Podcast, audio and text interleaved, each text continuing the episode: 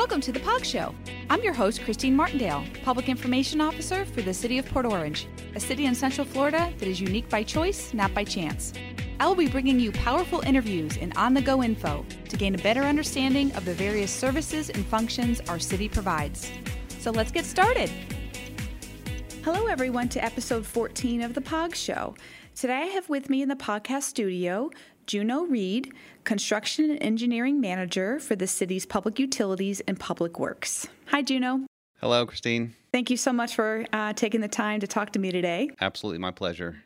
So, before we dive into some of uh, the current projects that you're working on on behalf of the city, let's start off our listeners uh, with telling a little bit about yourself and maybe how long you've been with the city and, uh, and where you were before the city. Well, as you as you said, I'm I'm Juno Reed, and I'm a I'm a civil engineer, PE by trade. Um, I've been at the city for about two and a half years, working in the Public Works and Utilities Department, managing the construction and engineering there. Prior to the city, I worked at Volusia County.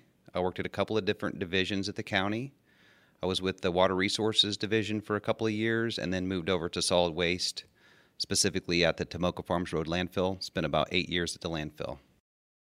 Very nice. Uh, I remember when you came on board, and um, you know, just a, a joy because I worked with you a lot on social media posts and things like that. So you do have a wealth of knowledge, especially in this area. So before we move on, I don't want to forget to mention about some of your adventure races. So we before we get into business, so you know, when you're not working, I hear that you can be found traveling across the country competing in uh, what 24 to 144 hour races. Right. So um, I got involved in adventure racing probably 12 or so years ago.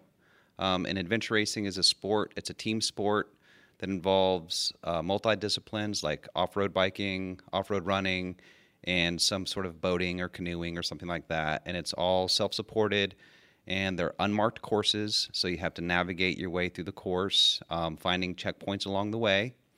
And the team that gets the most checkpoints in the allotted time would be the winner. And in fact, I just got back yesterday from Colorado. I competed in an event um, this past weekend, a 24 hour event called the Never Summer Adventure Race and my team ended up seventh place overall. So wow. we, we, were very pleased with how we did. Yes. Oh, congratulations! Oh, that's great.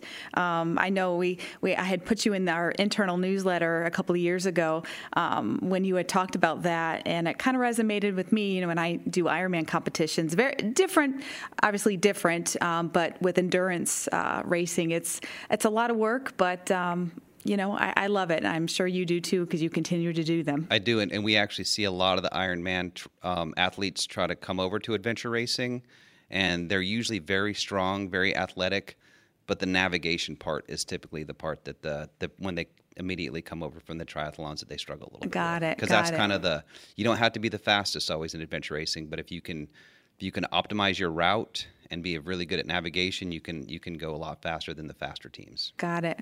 Well, never know. Maybe I'll maybe I'll uh, go into some uh, adventure racing. Just let me know. I'm always looking for teammates. Okay, you never know. Never say never, right? So anyway, let, so let's get back to business, right? So let's start with some of the current and upcoming projects that you are currently working on. Okay, so currently we have a project under construction. It, we're calling it the House and Orange Stormwater and Water Main Improvements.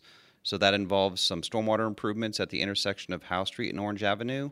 Um, we've historically had some some flooding issues in the area, some street flooding up in the yards and garages and stuff. So the primary part of the project is to take care of the flooding. So we're going to put in some stormwater infrastructure there and discharge all of that stormwater from that intersection to the canal to the east.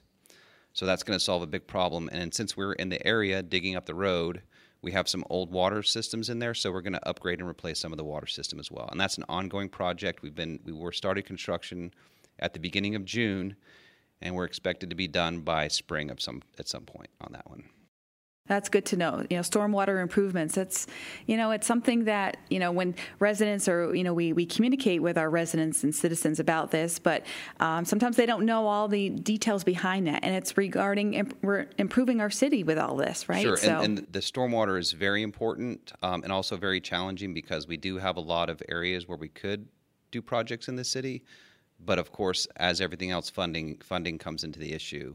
Um, I have a saying, I, I, think I stole the saying, but I have a million different areas where I can spend a million dollars in the city. So we have to prioritize and choose, which is sure, difficult sometimes. Sure, absolutely. So, if you would, maybe highlight the work um, that city forces do, such as cleaning ditches and making repairs to the existing stormwater system to improve performance. Right. I, I cannot speak highly enough about our stormwater crew because that really that's the thing that, that comes to the surface the most during the rainy season. And when the, when the canals aren't clean, and the stormwater system isn't properly maintained, then you can have some issues. So our, our guys do a really, really good job of getting the system cleaned and repaired. And they go and we're cleaning ditches and cleaning the clogs out. So it's something that they're doing all day, every day, even when it's not raining. Primarily when it's not raining in the dry season, where they get a lot of that good work done. And I think we're really starting to see some some results from that hard work that we're doing. So that's great, and I know, uh, you know, we are in hurricane season right now, and it has been raining. It just actually just finished raining this afternoon, so I understand. Um, but you know, this is the time to. Um, I'm sure that they worked very hard during the dry season, and then this is their time to, you know, you never know when a storm's going to come up, right? Right, right, and I think that they get a lot of a good sense of accomplishment when they see the fruits of their labor, when they see the big heavy rainfalls come and the ditches or the system that they just cleaned or repaired actually functions the way it's supposed to. That's really good, and I've seen a lot of that. So really, really good job that sure. doing. And so, what can residents or citizens do to help to help right to help us? Well, I think our citizens do a great job because they let us know when they see issues or problems, and I think that's the number one of the things that the, the citizens can do is if they see something that they feel needs to be reported, to let us know let us know, and then we will take the you know whatever they say, and if it's something that we can do, then we will do our best to either fix it or, or remedy the situation. Right, and that's why I always like to emphasize: when you see something, say something. Right. It, it it's very simple, but that's that's absolutely the best thing you can do. Right. You know, and coming from you know as the PIO here, you know, I only can communicate. You know, I, there's so many methods of communication that I can get out through newsletter and social media and at this podcast and, and all that. But um, we we look to our citizens to be our advocates as well. And so if they can see, you know, if they see something, say something. I know our citizen tracker is a great tool that they can use. Um, what other forms of communication can they uh, do to reach out to you? To me, the, the absolute number one best is the website Citizen Tracker because that immediately initiates a work order. It's a trackable thing, and we always follow up on those. So that would be the best thing. Go to the website, Citizen Tracker, and put in what you see. But if you'd rather make a phone call, to make a phone call to the that will ring right to Public Works is uh, 386 506 5575. So 506 5575 brings directly to our Public Works admin up there, and they can do the same thing. They can put they can input the request right into the request to the citizen tracker for them. So those are the two absolute best ways to get in touch with folks at the city. I would say. All great points. So I know we've had and currently have uh, some road closures recently in our city that have uh, taken, you know, a few weeks or a little bit more than that to accomplish. With one example being currently the closure of Hidden Lakes Drive south between Dexter Drive and Craig Court and the intersection of Devon Street and London Place. That is actually now open, uh, which is great. Um, now, these are part of the citywide stormwater improvements, correct? That's correct. Okay. And um, maybe if you want to expand on that a little bit with those uh, particular roads, or so, so, what we did with those projects is we have our so our public works engineering staff and our public works operations staff got together and identified six areas in the city that needed some immediate work there were some some some pipe failures, or there's some areas that need some immediate work. So we did an in-house design. So our public works engineer, Alex Popovic, designed designed the six solutions, and then we we vetted those, we reviewed the plans, and then we put those out to bid. So we currently have a contractor building those. So there was kind of a it was an engineering and operations up front, and then we have a, a Gregory Construction who's out doing that work. So and so far they've done a, a, a good job with, with, what we've had them to ask them to do. Right. Well, I know that the um, you know the intersection of Devon Street and London Place is now open, and when we put that on social media, we got a lot of uh, you know positive feedback. But you know, I know these improvements need to be done, and I know currently um, the closure off of Hidden Lakes Drive is currently closed, but uh, hopefully it won't be too much longer. Right and we do understand and, and empathize with the citizens when, when we do close their roads or roads that they typically take and we understand that it is not you know it's it, it's an inconvenience to them but we just want them to understand that what we're doing is we're trying to make our system and our city better and sometimes you do have to close a road in order to give the contractor room to do the work that he has to do With the road we specifically have closed now, we know that it's a, a main route to school. So we've already made arrangements with our contractor that we're going to leave the sidewalk open so we'll have full, full pedestrian access the whole time. And we're really, really pushing to try to get that pro- that specific part of the project done before school starts. But with the rain, it's always hard to. Sure. hard to Well, we are in rainy season, and um, I I had I remember the closure started on you know just a few weeks, and uh, we put electronic signboards, and we, we made sure that we gave citizens plenty of notice. And myself, I was uh, cutting the back way through Yorktown, and I go, oh the oh I forgot about the detour, and the detour was so. Um, it was so easy. It wasn't hard, I, and I was back on Willow Run in no time. So it, it, it's not that difficult and uh, pretty easy. So uh, shouldn't be, hopefully, you know, too much longer. And I know this is summer, so but I know we are facing the rainy season right now, so I get it. Right. We are lucky with that specific closure that we did have very easy detour routes. Now, the previous one at Devon in London, that was a little more difficult, and we did have to get kind of creative with our detour, but it, it worked out in the end with, with not a lot of issues. Sure.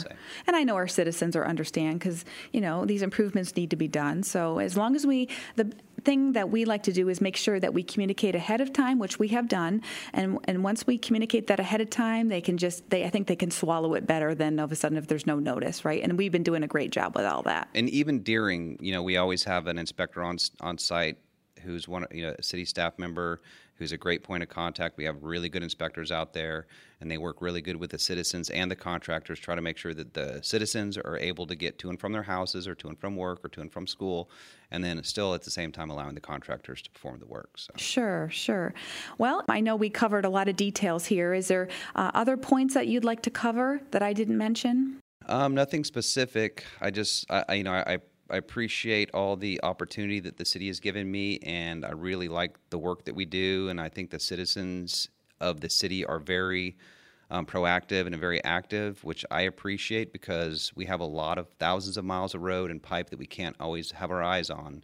So a lot of times, the citizens of the city are, are the best eyes and ears that we can have. So we, re- we really appreciate the you know the continuing communication we get from from outside the city. Oh, absolutely. And again, that phone number here uh, to, to contact if there is a question at the Public Works Department is 386 506 5575.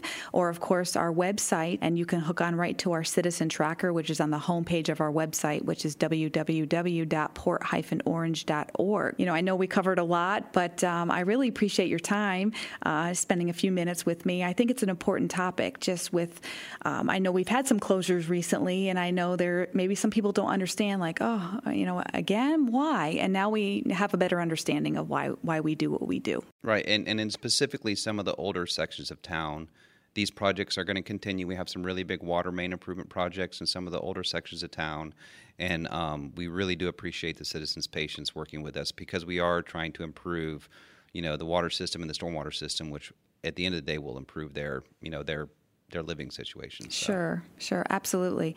Um, Juno, thank you very much for, for taking your time. I really appreciate that and giving our citizens a little bit more insight about our public utilities and public works as it pertains to, you know, uh, civil engineering and all these projects. I learn something new every day when I bring in guests. I'm, I'm always learning, so I appreciate your time. But I do want to give a, a quick plug. Um, the mayor and our city council members are hosting a town hall meeting on Thursday, August 19th, starting at 6:30 at the Lakeside Community Center. Um, this is this is open to the public. It's free.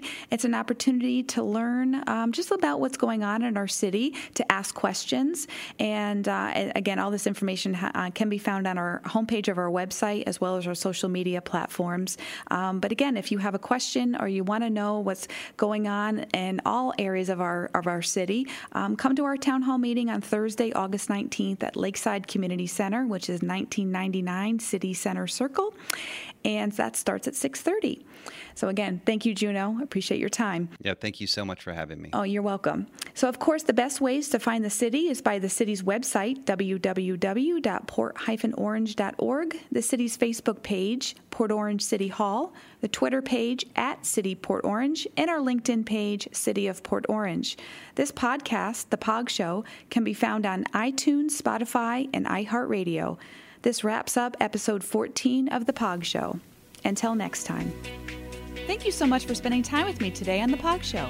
We've only just begun, and with you sharing, subscribing, and leaving a five star review for this podcast is really going to help launch us to the next level together.